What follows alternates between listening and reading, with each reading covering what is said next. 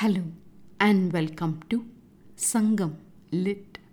This is Nandini Karki, and in this episode we learn of a king's impartial generosity as depicted in Sangam literary work Purananuru 106, penned about the Velir king Velpari by the poet Kabilar.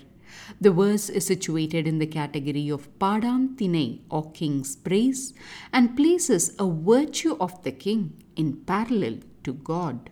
Nallavum, Tiavum, Allah, Kuviener, Pul, Ilay, Yerukamayinum, Udayavai, kadavul, Pename, Yenna, Ang, Madavar, Mellier, Selinum, Kadavan, Pari, Kaivanmaye.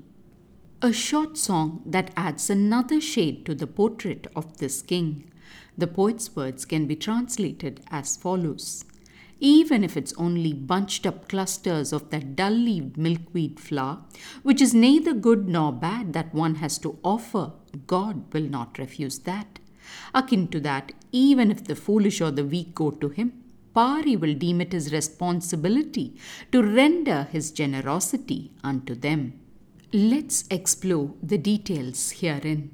The poet first talks about the common milkweed flowers and describes them as neither good nor bad.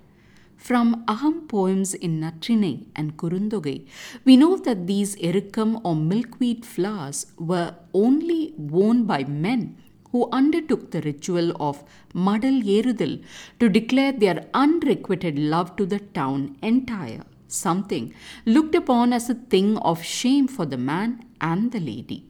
So we know these flowers were not preferred to be worn by Sangam people.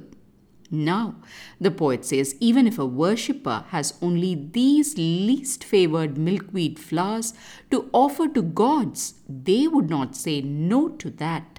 Turning from God to the king, the poet projects the same quality on the latter and says this leader does not differentiate among those who come seeking his patronage, whoever they may be.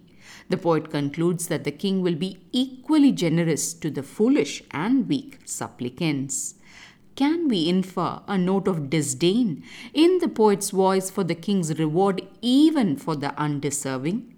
While that may be one way of looking at it, what is clearly evident is the unbiased generosity of the king, who sees all who come to his gates as one.